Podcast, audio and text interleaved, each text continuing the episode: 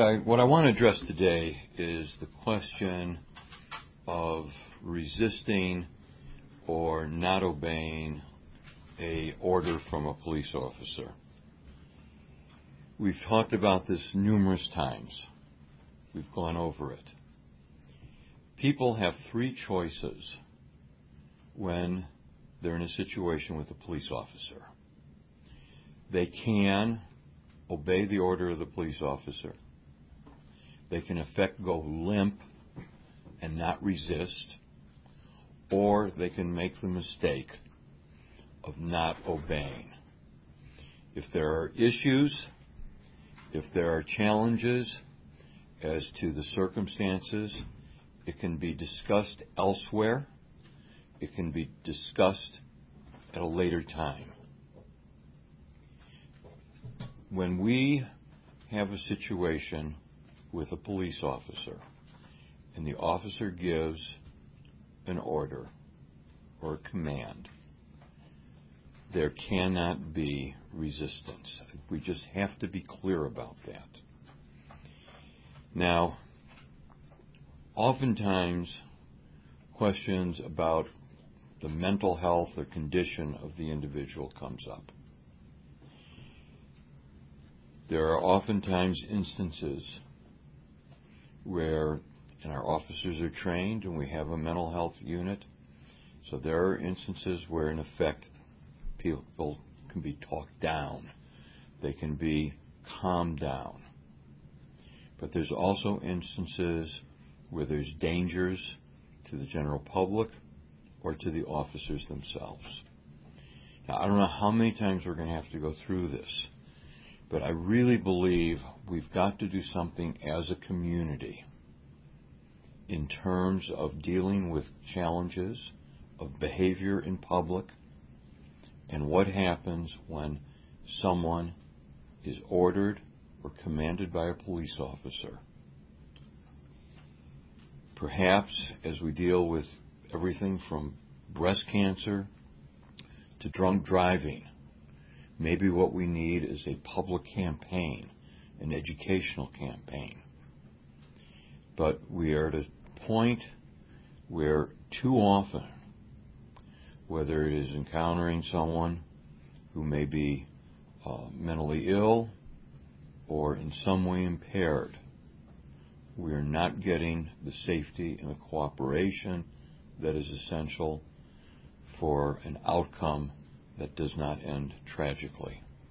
Now, I don't know any of the facts uh, pertaining to what what happened last night, but it is very clear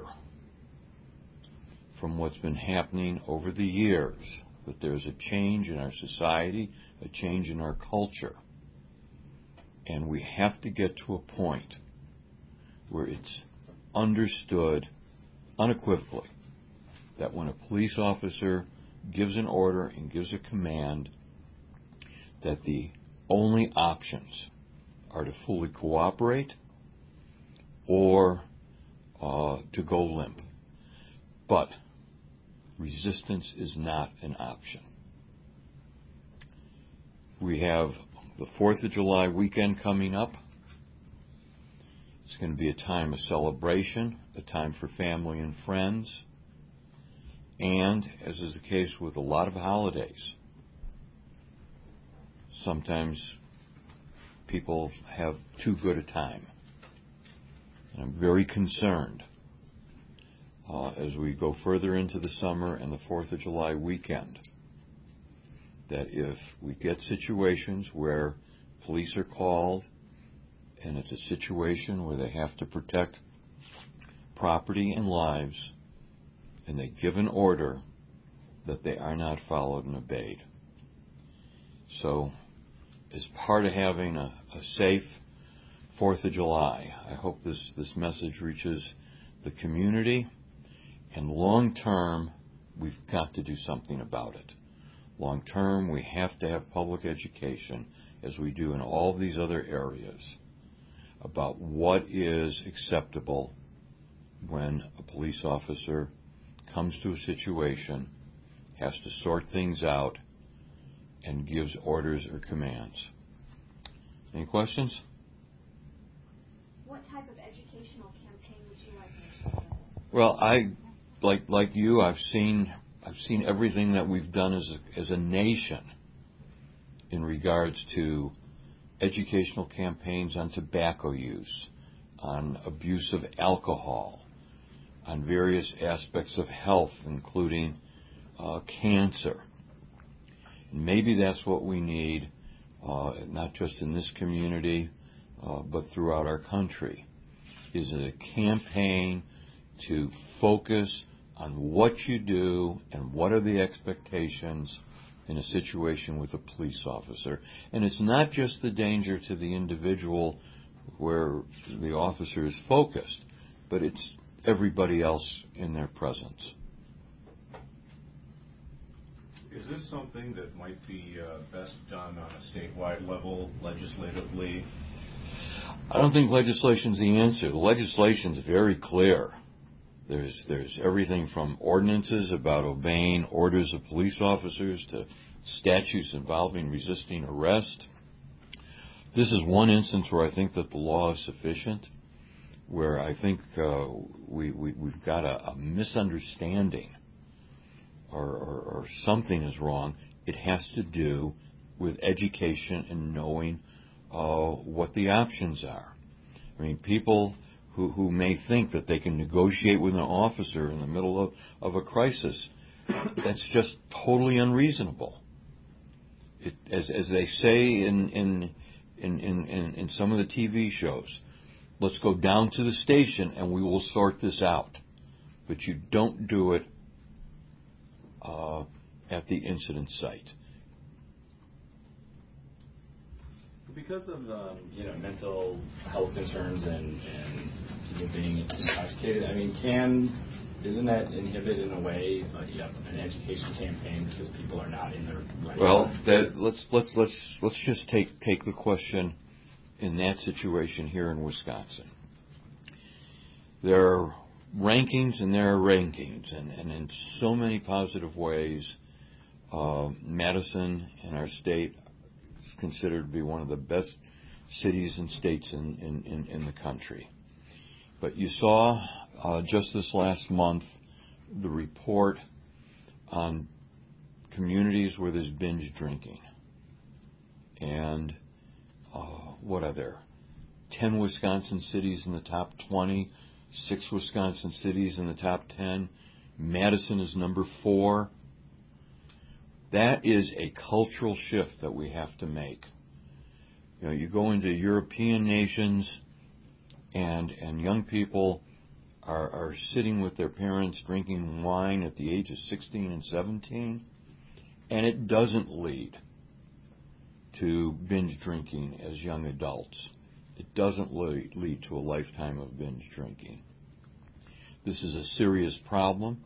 As recently as this week, I've discussed it with our public health director, and it's one of the challenges that I think is, is critical for our community and our our state uh, to, to address. It's not something to be proud of. Um, it's it's it's one thing to have a good time. It's another thing uh, to be so intoxicated that one is a danger on the road, that one is in danger of, of being taken to the hospital and having their stomach pumped, uh, suffering from alcohol poisoning, and all the other problems that we see. Is MPD or the individual officers, in your view, sufficiently trained on de escalation techniques? I believe that our officers are trained on de escalation. They, uh, they know uh, just this last couple of weeks, I've had discussions about specific incidents where, for example, officers have completely backed off of what might have been a volatile situation and then waited um, to make the arrest at another time. But it, it depends upon the circumstances and it depends upon the nature of the threat. So you, so you mentioned what's appropriate for, for people when dealing, civilians when dealing with the police. What about what's appropriate for the police when in that situation with a, a volatile person? Well, they've they've they've they've got to make uh, an assessment of the situation, particularly, uh, the, and, and and it depends on the circumstances. I don't know that I want to get into that now. It depends on the availability of weapons. It depends upon the, the their access to uh, other people who need protection. So I, I that's too many variables there. Yeah Just curious, you know, the, the timeline for how long you've been thinking about this educational campaign. Was this the straw that broke the camel's back well, with what happened last night? I've or? been for several years now. I've been talking repeatedly about what one does when an officer gives instructions, when an officer gives an order. And last night, when I was informed of the latest officer involved shooting, you know, I, I, I lay there in bed and I said, we've got a problem here. We've got a problem that seems to affect a, a lot of people. And I just started thinking about what do we do as a society when we've got similar problems and start thinking, you know, we've got campaigns about cancer awareness. We have campaigns about alcohol abuse and, and so on. And I'm trying to figure out what's the difference going back 10 and 20 and 30 years ago where we didn't have uh, the problem at this magnitude, certainly in our community. And I believe that, that, that part of it is that uh, people simply don't know what is expected of them and what's required of them when an officer gives instruction and that's that's a big part of it. Um, you have situations where, say, somebody has been handcuffed and is being taken away, and then other people attempt to free the individual. That hap- happens on occasion. I mean, that's just something totally out of the question. It's not negotiable, and and we we've got to understand that. And and and as it turns out, let's take it back to the station. Let's sort it out. Um, there, there, there's a, a time and a place to have that discussion, and, and in effect for intervention. There is the whole judicial system. Uh, that's that's why we have uh, courts and trials. It seems though that the assertion that's being made by earlier this week is that there's a lack of trust with the police department. Consequently, you know, it's a chicken and egg thing. Well, I don't trust you, so I'm not going to acquiesce. Separately, separately from from this appeal, you know, there are things going on in terms of building that trust. But it is a two-way street, and there's got to be an understanding of this very basic principle. And that's our responsibility as residents of the community. There is a reason that there are no police officers here for this discussion today. I deliberately told uh, the chief, the department today, I don't want you at the press conference. This is not a message from the police department. This is a message in terms of those of us who are not in law enforcement, for civilians, for residents of the community to understand what our obligation is. Mr. Mayor, do you have any hypotheses on what is behind this culture change locally here in? I, I, it's a good question, and I think it's one that needs examination.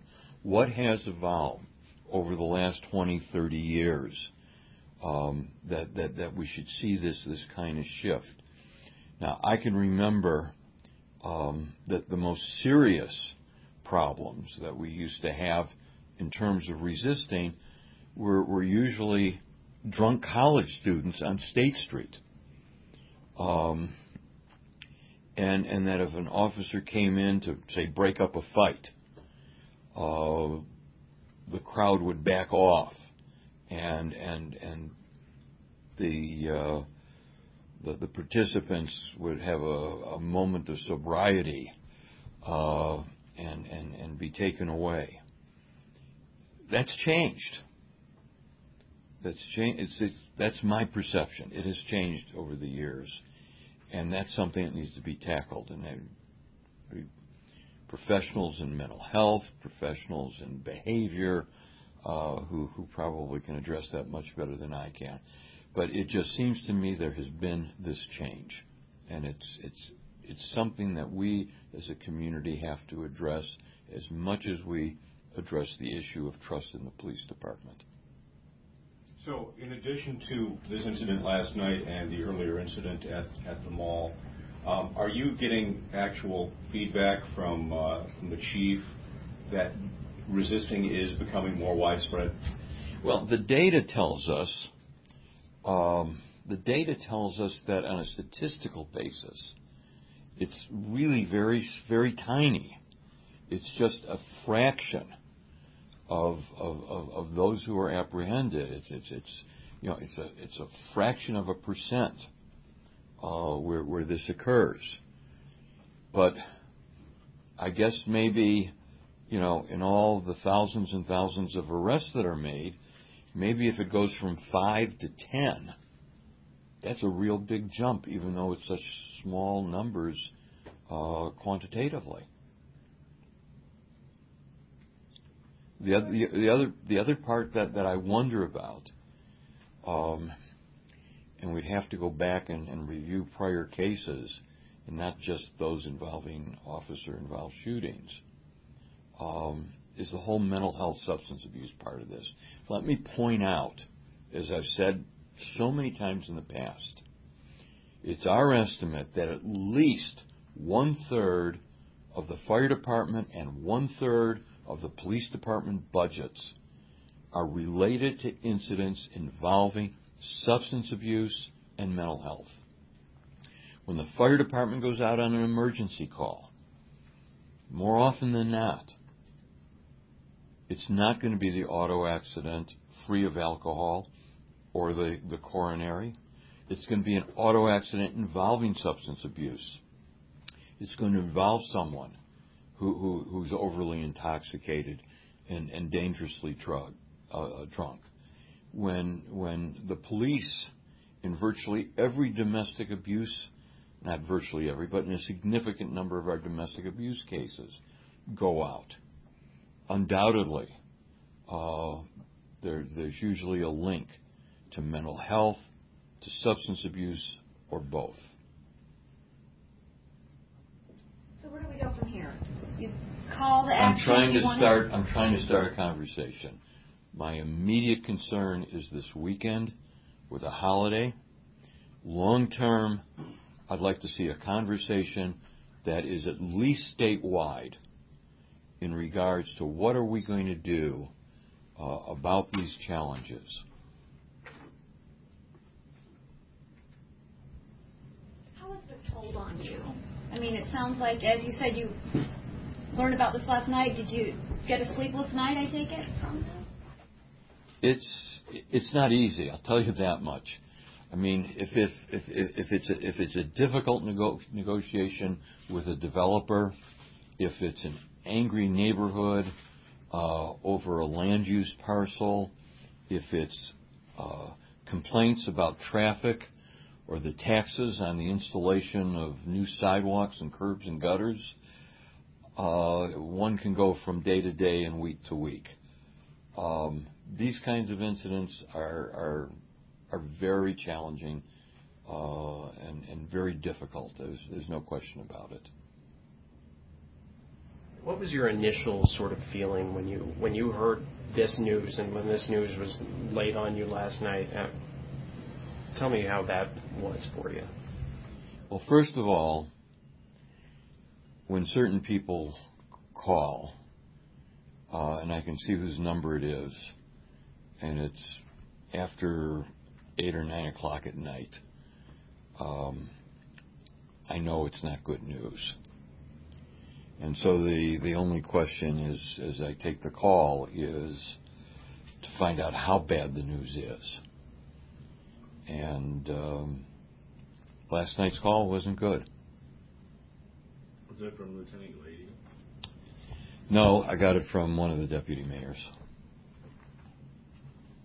Usually it's either from a police officer, the chief, or a deputy mayor.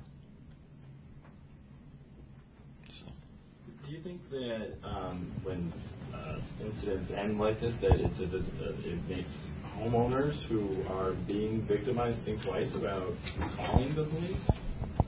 No. I, I, don't know enough of the facts. I do know some of the facts involving last night, and I think that uh, every homeowner, every resident who encountered what happened last night would have called the police. I don't think there's any question about that. Do you plan to reach out to the homeowner? I I've, I've got to learn more from from um, the department. I mean, we're we're barely into this. When when these kinds of incidents occur, uh, or uh, incidents where uh, someone's been attacked, what I generally do is I go through um, whoever is having the contact with the victim, and I simply ask them to convey uh, my feelings on the matter and to make it evident that I'm available and would would like to talk with them, and um, and then we do whatever they request. More often than not, they say no, and that is uh, part of victimization, where where people want to talk to as few people as possible about it. Another incident where a homeowner took a shot at. Well, we we just had that as well, yeah. But um,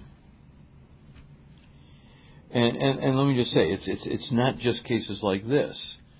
I mean, a couple of years ago, uh, we had a young woman who was part of a divorce, and uh, her husband killed her uh, as an act of the extreme act of, of domestic violence. And, you know, we spent a good deal of time talking with professionals and asking questions. What was there? Signs that this is a case, a situation that could end up like that. What can we do it in the, in the future? And I think the one thing to take comfort on is the fact that there are tens and dozens and perhaps hundreds of cases that we never hear of because they didn't happen. Um, cases that could have ended badly, whether again it was a domestic abuse or was some kind of major violation of the law, and and and the individuals talked down. Some of them are very visible, such as the disturbing gentleman we had on the east side. I think it was two years ago. Um, and there's a lot of cases that just simply disappear in the sense that there's no public awareness of them. But then there are mental health professionals, there's therapists, there's the officers who intervene initially, and things get worked out to, to everyone's satisfaction and benefit. And, you know, in that regard, if you look at some of the data, Madison and Dane County do a pretty good job. But we shouldn't be satisfied until we're perfect.